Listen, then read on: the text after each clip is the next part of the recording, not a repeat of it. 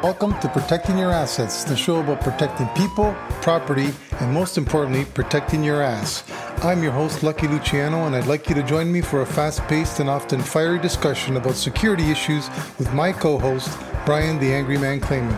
Whether we're piercing the veil of security, talking your duty of care, or raving about the latest technology, we'll share our thoughts on the issues, the trends that are impacting security today and into the future. And now let's talk about protecting your assets.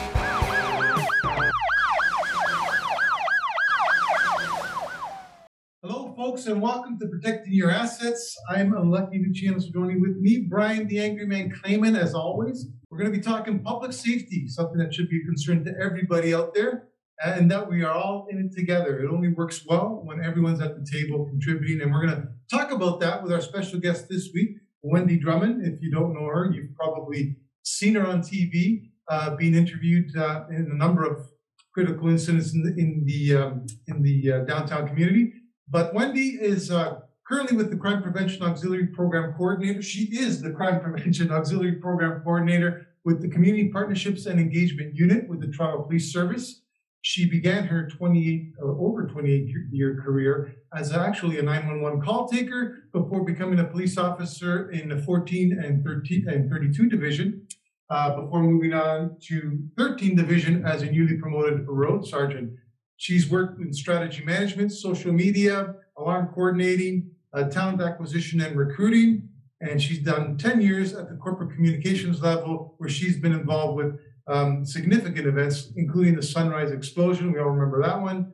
GHG20, Brian and I certainly remember that one. The Danzig shooting and the Yonge Street building collapse. So, welcome, Wendy. We're so happy to have you on the show. It's good to have someone else to talk to besides Brian, because he does get a little boring sometimes. Brian? I hear wow. you there. Very much uh, for inviting me on your show. We're going to get right into it. We're keeping these podcasts tight and uh, on the agenda. So let's get into this whole discussion on public safety, Wendy. Really start off, uh, I would like to start off with an, an, idea as to what you, certainly in the in the policing service, consider the public space. Like w- when we talk about public safety, what are you really talking about? Well, it's very simple. Uh, public is everybody in that space, and safety is keeping them safe from uh, from harm. Um, and in order to do that, there's a number of things that that have to come into play. And I think uh, I think you had mentioned it. It, it is everybody's responsibility. Um, police are there as an oversight, as a uh, organization uh, that has skills and the tools um, and the authority to enact when when somebody's safety or um, a community's safety is at risk. Um, but it's it's everybody's responsibility. Um, and this year's Crime Prevention Week uh, theme, Safer, Stronger Together, strengthens and emphasizes uh, the importance of of everybody having a public safety. So when you refer to public safety, and you know, obviously we agree that everyone has a role in that. But I'm curious, do you break down what you consider public safety into certain groups? Like, is there public uh, in terms of like, like, are we talking businesses versus the average citizen, schools? Like, is it broken up into those types of segments, or you just consider everyone part of the public realm?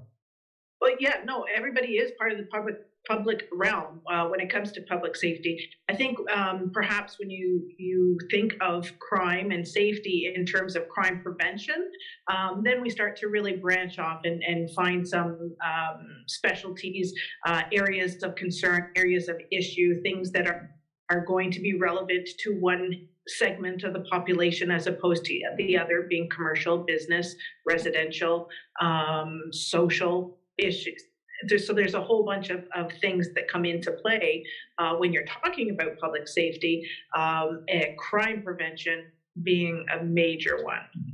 Wendy, when uh, talking about uh, participation, engagement with the community, over the 300 years that you've been in policing, 28 years, I didn't realize it was that long. Have you seen a difference? Do you find that the community and the public are more engaged today or less? Because if you uh, just re- look at what's on TV. It almost seems like there's this great divide between us and them, if you will. What are your thoughts? What have you seen? Yeah, it's it's funny that you mentioned that because I think what what the public sees is what is portrayed in the media. Working here at Community Partnerships, some of the different units that we have here are the liaison officers. We've got our neighborhood officer program, um, the uh, youth initiative, our auxiliary program. And all of these programs work on a daily basis with organization, non uh, organizations within the community, non-for-profit agencies. The amount of work that goes on and the good things that go on to help, you know, uh, people, Mhm. whether it be in crime prevention or just, you know, in, in general, it's not seen. Um, so, from in my role and and my ability to be exposed to both sides, I think things have gotten better. Um, I think that the relationship that the police have with the community has strengthened. Uh, I think that the police services, uh, not only Toronto, but all, have really um, listened to the public and are continuing to outreach. Uh, town hall meetings, um, the CPLC. So, you know, community members joining and being part of the Toronto Police Service and being a voice for their community. Uh, for them, telling us what's happening in their communities, what's a concern to them, uh, things that might not be a, a, major crime indicator happening in their community, but it's a nuisance to them and it, it bothered the people that live there. So that's crime prevention, the perception of crime, prevent, uh, a conception uh, and perception of how safe they feel in their community. Mhm. I mean, but those people that live there, it's an issue. So, you know, being able to have that communication with us and then us being able, us being the police, able to hand in hand with the community, the businesses, um, the organizations to fix or resolve or, or find solution um, has increased dramatically uh, in that I've seen in my 28 years. You know, it's interesting you sort of, I think, refer to perception. It may not be a major crime indicator, but it's important to whoever that partner is or that constituent is. And we just, or I just uh, finished with a client, uh, uh, a government entity. And one of the things we explained to them is although the data may not suggest a problem, the users of the facility believe they feel unsafe and that perception is a reality. And it's nice to hear that the police are not just looking at the data, but you're sort of interacting with different community partners. Say, what do you think? You know, and then you could see a certain alignment with the data and the reality or the perception. And if not, I, I assume you just dig deeper. The, the other thing I just wanted to talk about, I want to echo something you said about uh, the uh, partnerships. Uh, in my last life, when I worked downtown, and Luke was there also, when we started uh, that journey, probably about 20 years ago, there was uh, not a lot of formal relationships with the police and the security community.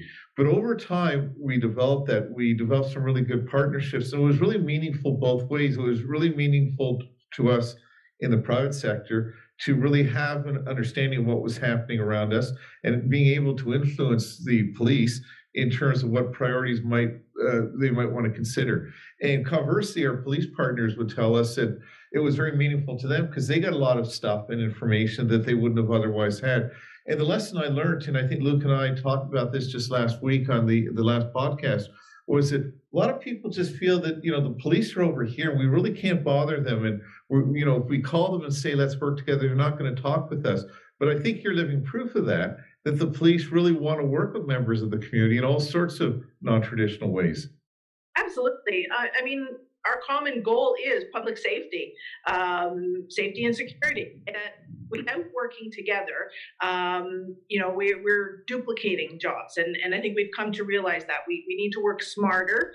Um, we need to pool our resources. Uh, we need to share information. Um, and we need to um, train, train people, whether, it, you know, education, if you consider that training um, bringing them in and actually doing the training to uh, make our partners, community partners, uh, whether that be security, um, you know, uh, other like working with the alarm companies. Uh, that was one of my other jobs as alarm Yep. coordinator. And working with organizations like CANASA uh, and, and having that partnership because clearly we can't be everywhere. Um, so many other eyes and ears on the street. Um, there's so many other partners that are, again, the same goal, protecting public, uh, public property, uh, personal safety. So why would we not work together? Um, so those partnerships have definitely strengthened. Um, I mean, it just goes to show. This morning, I had a phone call, uh, uh, introductory phone call, and, and going to be doing some work together with Uber. Um, so, how many Uber drivers are out in the street? Um, you know, like, potentially uh, providing providing information about human trafficking, providing you know about uh, carjacking, providing information about uh, if they happen to come up across uh, an incident that's happening, you know, right then and there. Um, so that there's that partnership. Who would have ever thought that there? Some people may not even see the connection, but there's tremendous opportunity there that um, that we have to explore and that we are exploring. Um, the people are the police, and the police are the people. I heard that somewhere. Heard it too. Yeah, I heard that somewhere. You know, I- even, uh, go on, Luke, I'm sorry. Otherwise, Brian will hog all the airtime, so. I have a question, um, going back to the initial comments you made on this. The police are, the police are, and the police have done a lot of work to try and build those relationships and overcome a lot of things that the media, quite frankly, was way offside in, in, in directing or saying. But I'm curious to see your, your perspective on, on the other side of that equation. Is the private sector changing? Do you see a positive movement on there? Like you've talked about Uber, great example, and there's other examples out there of, of great community partnerships where the private sector has stepped up. But I still think that they're often the exception rather than the rule. And certainly in my experience with most of the uh, private sector, um, you know, property managers and, and, and, and um, stakeholders that I've dealt with, there's still this this misconception out there that you know I'm just going to call 911 anyway when I need them and everything will be taken care of. Is that still largely out there? Is that still a problem that you're trying to overcome, or is the private sector, in your you know in your view, your, your experience, starting to realize that hey, we got to take care of ourselves and we have to own some of that? Um, yeah, I think it is a, a, a bit of, of both. I think it's a bit of both. We're definitely seeing a greater relationship, a greater outreach, um, greater partnership. Our crime prevention week was held at Canadian Tire in right in the community, and and that was you know in, in doing a launch uh, for crime prevention week. You know, we we think about who are we trying to reach, who is affected. Um, private businesses are affected by crime just as much. So there's, you know, there's in-store theft, there's in-store robbery, uh, just disorder. Um, so for us, you know, reaching out to a community partner, to a corporate business, and and saying, you know, what do you think? Can we come? Would you open your doors? Let us in to your store to, you know, host this event. Uh, and we were, you know, welcomed with with open arms. Um, and, you know would do anything for us anything that we wanted you know clear the space. Um, so those partnerships are happening.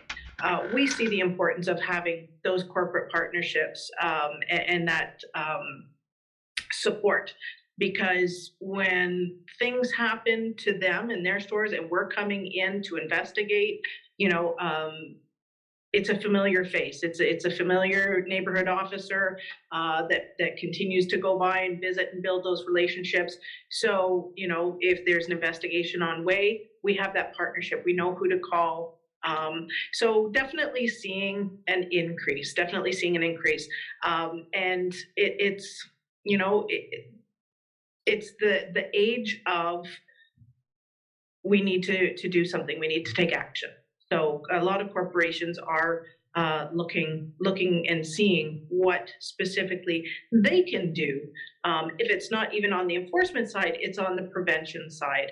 Um, and I mean that's one of my my key elements is in the crime prevention. Uh, and there's so many things that that can be done. Wendy, let me ask you a question about crime prevention because I know as a consultant, when I deal with uh, clients, often they want to understand the return on investment. For example, how do I know if I do this, that, or the other? It's having a meaningful uh, uh, effect.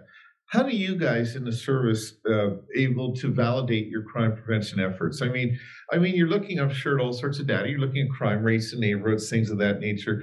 But is there anything special that you look at that maybe the private sector could look at to evaluate the effectiveness, or is it just the level of engagement? I guess that'd be a good metric. More people are engaged in talking. And, and that's a, a topic of our discussion quite often when, when we're looking at crime prevention and, and talking about um, things that we can implement. How are we going to measure it? What are our matrix? What are our analytics? Um, everything, a, lot of things are driven based on data um, Yeah. and or statistics that we're that we're gathering. So clearly, is is a decline in or a reduction in um, criminal, especially the major crime indicators, is that indicative of good crime prevention? Definitely, it's one one of those things. Um, but you, as we mentioned before, you can have crime go down in a neighborhood. The neighbors still not, and, and people that live there, work there, still not feel safe. So some of the things that are working, the engagement, reporting actually may go up. If the relationship between the community um, and the police increases, there's going to be an increase in communication. Increase of communication means uh, information sharing could mean uh, lead to uh, an increase in actually reporting of crimes. So you may have an area where your reported crimes are on the increase. Does that mean it's um, had an increase in crime? It potentially means that that engagement has increased. Therefore, the community feels safer in coming to us, reporting, and we're able to enact and put things in place. Um, things like returning to the playground uh, in an area where where um, crime was perhaps rampant, and, and the community feels safe and having their kids in the playground. Now we've got kids back in the playground. We've got you know flowers being planted. We've got an enhanced uh, curb appeal happening. More people walking at, at all times of the, of the hours. So there's a there's quite a few things that, that can be looked at um, that would be a, a, a gauge of positive impact aside from a decline in crime rate. Actually, you said something that got my attention. I suspect Luke's also about the curb appeal and the parks and the plants and everything. And I think you're referring to CPTED. Uh, you know, I'm a big proponent of CPTED, and I really think it does make a real meaningful difference in the short run, short term, and the long term. It makes people feel better, you know, and, and, and if something looks nice, you take pride of ownership and all those good CPTED principles. In the city of Toronto, is CPTED uh, uh, owned by any particular entity? Is it the city that owns it? Is it planning that owns it? Is it police department that owns it? Who, who's the champion, if there is one? I mean, CPTED is a is a concept, and it's something that um, that the Toronto Police um, advocate. Uh, we have our auxiliary members who are trained. Uh, CPTED, um, um, Level It- one or, or Yeah. yeah. Yeah, enabled to go to go out there and, and conduct audits. Um, our our neighborhood officers, uh, our crime prevention officers, uh, we go out to not just like homes, we go out to businesses, hospitals, um, religious facilities. Uh, we go out to a number of different locations, uh, including residential homes, um, and and providing that information, giving them things to think about, and it's definitely something that is an integral part of crime prevention. Um, and it, yeah, I, there's not one person that owns it, but it, it's a theory, it's a concept that is wide, widely spread and, and accepted. We, uh, I, we just completed uh, a big project of a residential portfolio and some of the uh, locations were sort of high crime locations, not just the neighborhood, but the properties themselves and others were really, really nice.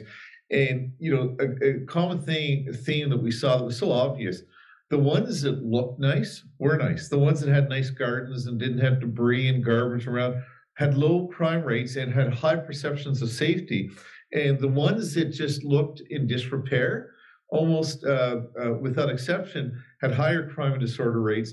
And when you would query the tenants that lived there, they had fear factors or perception of their safety was very, very poor, even uh, more poor than the actual data of the crime and disorder occurring. So uh, I really think it's a really important crime prevention tool. And the nice thing that I believe about CPTED is it's not really expensive. It's really just tweaking what's already out there. I, yeah, um, and and in giving crime prevention tips, you know, it doesn't have to be expensive.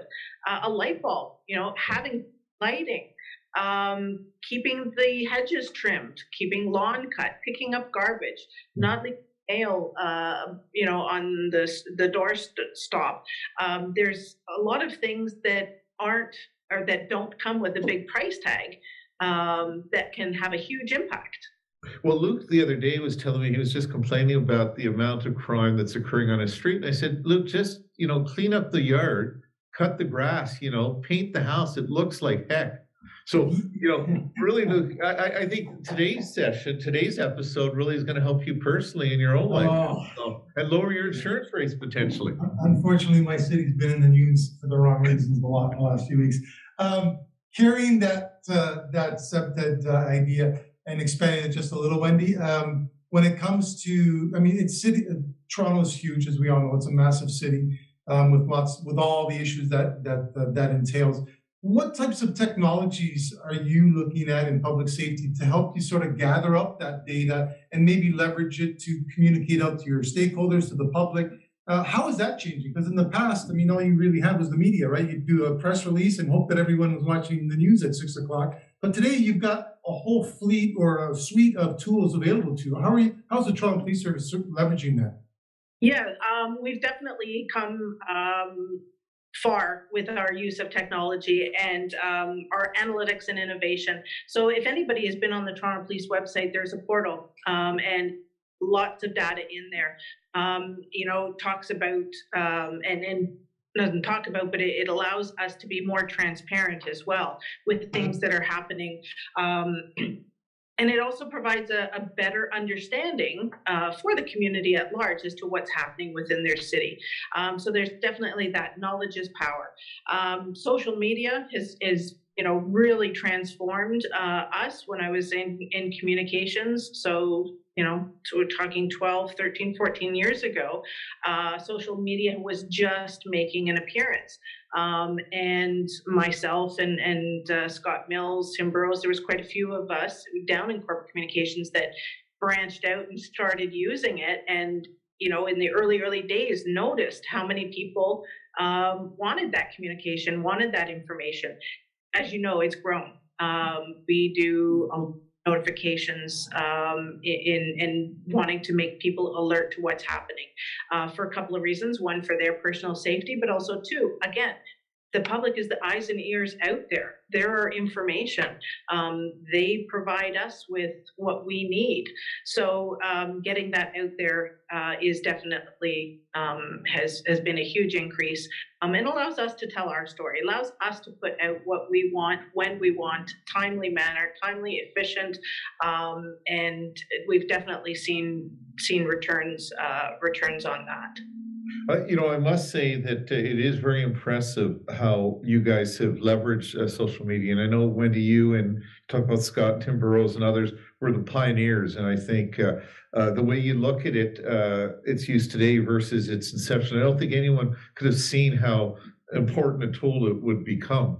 But I do have a bone to pick with you in that you talked about the website and you have all your data up there in full disclosure. And that really irks me as a consultant because before you did that, I could have charged a lot of money to a client to get them that crime data. And now my kids go hungry because I can no longer do that business because you do it better and quicker than I could have ever. So we're still friends, but I thought I'd say that. I'd like to apologize, but you know what? The public, the public needs us. I thought we were friends, but the public comes first. I get it. Okay. Um, I got two more questions I want to touch on before uh, before moving on, and that I want to get in before before the session. The next one is a little, um, and it's not meant to be uh, exploratory in, in a negative way, but we've talked about the technology. We've talked about the complexity of the public sector and how that's changed and, and continues to change. And so I'm just curious, you know, how is the police service trying to adapt for that policing model of tomorrow? Um, sure, you're going to say training, all that kind of stuff, but are there new areas that are emerging? Is really what I'm asking that weren't in the in, in in sort of your tool belt in the past. What comes to mind, really, off the top, would be probably like drone technology. Is that something that's of interest? Do you have now drone pilots out there, or sim or cybersecurity be, would be another one that you know wouldn't have been in the police services mandate ten years ago? Yeah, absolutely. I mean, you've touched you touched on several of them. Um, technology, the advances um, have changed everything. Uh, auto theft, uh, you know, w- with being remote, uh, parts changed the way people steal cars. Yeah. Police. Um, you're right, Bitcoin and, and currency. Um, the Toronto, we had uh, November, no, October, uh, the fraud prevention, and and we one of the biggest things, big things was uh, Bitcoin fraud. Uh, yeah, and and the challenges that go along with that, um, and it's the the challenges of being able to trace where that money is gone. Um, but we're, you know, you have to keep up. You have to keep up. You have to look forward, um, and we are our uh, our cybercrime unit uh, works um, works with our fraud department. Uh, we are, without giving anything away, looking at technologies, and and we are um, becoming and and are leaders in getting that technology and software that is allowing us to, you know, search deeper and darker into where this currency is and, and where it's going, who took it, all that kind of, you know, uh, for security. I guess you it's know. like you, you used to be in recruiting, so I guess it would be fair to say also that that profile that you've been looking for is certainly changed. In in the past, it would have been, you know, perhaps a, someone who can take care of business on the street, for lack of a better word. And now you're really looking at people who understand, you know, computers, who understand technology versus how to deal with people directly. This thing is like no other. It really is. Under one umbrella, you have uh, a multiple layers of skills and abilities, um, and things that that you may not even think of. So you're you're right. When we're looking at uh, our recruiting and people that coming coming in, people it, it's changed. That has changed as well. And we talk about modernized policing. Um, they're coming now instead of coming out of high school or university they're coming out of you know a couple of years within a, a uh, a field of, of expertise we look at that and, and it is definitely something uh, lived experience and skills and abilities are are really um, what make our the diverse pool hiring uh, a benefit to the service No, I have a lot of lived experience. Am I too old? Don't answer. I think the tablet and stone went out a while ago. Thank you. That's why I like listening to Wendy and not you. At minimum age of 18 there is no ceiling Actually, just out of curiosity, uh, who, what age uh, would be the oldest person that you've seen go through the uh, or get hired in recent years? Um, so me personally, I've seen somebody in their fifties. Well, So, you know, I'm sure there's other ranges out there, but um, that would be for my personal experience. Yeah. yeah, yeah. I, I know that uh, I think forward-thinking organizations have got rid of that cap on the top because you're right. You know, they're, you know, physical fitness, youth is an important part of policing, but also wisdom. And I think people, a lot of people don't realize it's not just muscles. There's a lot more to it than what you perceive or what you see on TV. Absolutely. Uh, yeah, we, we aim to de-escalate, you know, always at that zero harm that comes with something with experience. It comes with empathy. Uh, it comes with problem solving. Uh, and lived experience is what, what enables somebody to have those traits. Yeah. yeah. So that's a good opportunity to segue into my final point. and just a reminder that, you know, even the work, uh, the career is changing, right? Like people get two, three careers now in a lifetime and we're living older. So 50 ain't all that old anymore. Brian is old regardless, but the rest of us can still get a career at that. That's one of the challenges to preparing for the world of tomorrow and what public safety means uh, going forward. What are some of the other challenges that you see to success, Wendy, in terms of creating that public service model that we're that we're striving for, that interconnectivity. You know, we've talked about technology, we've talked about some of the recruiting, uh, the changes of the type of people you're looking for to fill those gaps. What are some of the challenges that are out there that you see um, could could affect the success of, of the program? Um, well, I mean, technology definitely keeping up. So it's always that, you know, having to be a step ahead, step ahead. Um, financially, you know, uh, the the budget is always something that that plays a role um, in order to do the training, to do the research, to do the hiring. Um, that's definitely out there. Some of the challenges that are happening with society, um, mental health is definitely definitely a big one, um, and and being able to to work things out with our community partners and really, you know, um, identifying what service is best needed for um, a particular incident or series of instances. Uh, look at and work with our, you know, again, partners um, to to work together to to identify where where our services are needed, what services are are best delivered by whom, um, and ensuring that, that those services are available when they're needed. Brian's paused again. It's amazing. Twice in one show. I would. You, you had warned me before we started that I had to keep it tight, so. I, I would only inject into those challenges because I, I appreciate the fact that you're speaking from the police side and, and you know the, all the sensitivities that have to be there. But I, I would definitely call out the private sector as well as a challenge. They need to understand that you guys can't do it alone.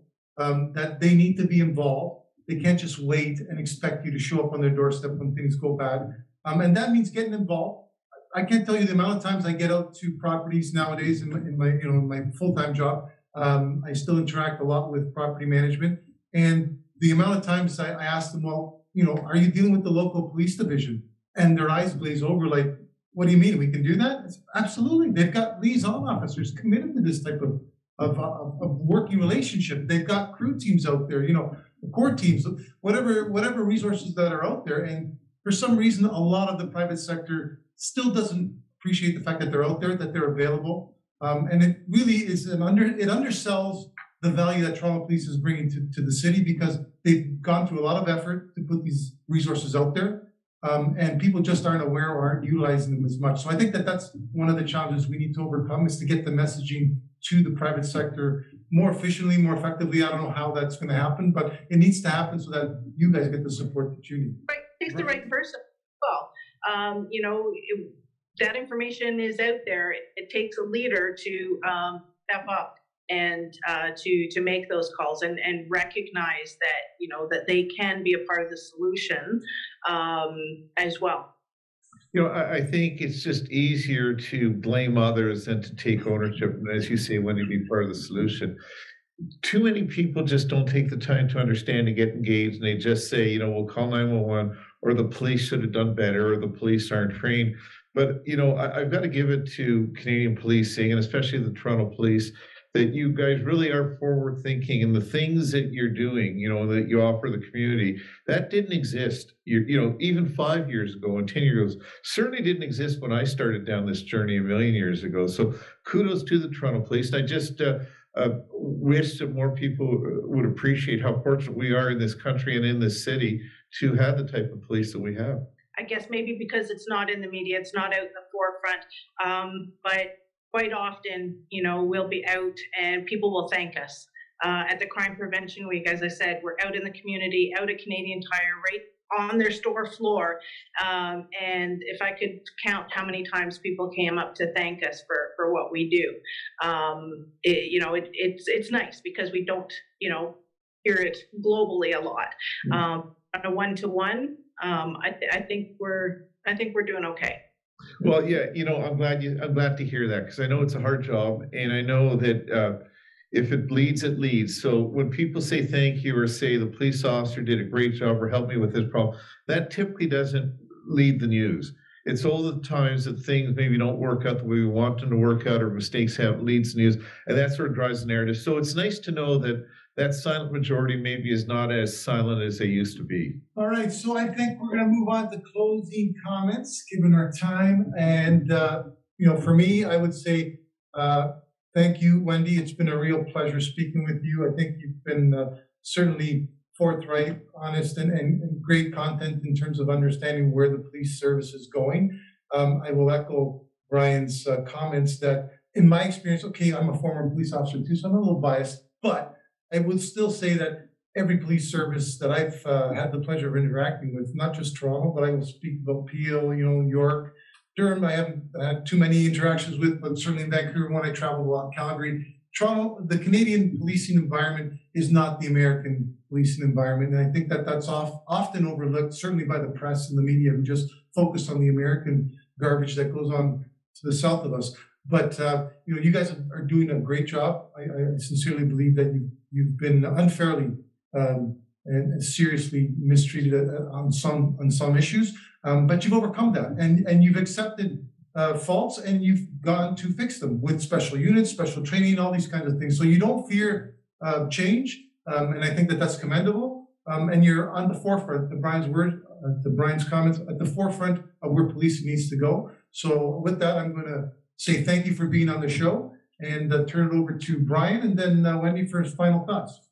Just want to say thanks, Wendy. You've been a great friend and a great collaborator over the years. Uh, you were a great ambassador to Toronto Police, and you really live the uh, spirit of partnerships and engagement. I know that uh, I met you again when I was downtown in the financial district, and uh, uh, the amount of sharing and openness and, and, and, and transparency was just uh, such a breath of fresh air and um, uh, keep up the good work. You and your colleagues doing great stuff. I'm a big fan. Thank you. Really appreciate it. All right, folks, that wraps it up. We will come to you live, well, not live, but uh, edited with episode five on January 1st. That'll be our New Year's edition, Brian. So I hope you're going to work. Wendy's our New Year's baby. New Year's baby. Okay. You better have your heels on, and uh, we're good to go. so with that, thanks everybody for listening. Don't forget to like our podcast. Uh, we appreciate it. We, it helps us with our algorithm, as they like to say. And until next time, take care. Stay safe. Bye, everyone. Thank you. That concludes this podcast. We hope you enjoyed listening and will join us in a couple of weeks for our latest episode. Please remember to like and follow us on our sponsor's webpage, brianclayman.com, where you can leave us your comments and suggest topics you'd like to hear about in future episodes. Until next time, thanks for listening and don't forget to protect your assets.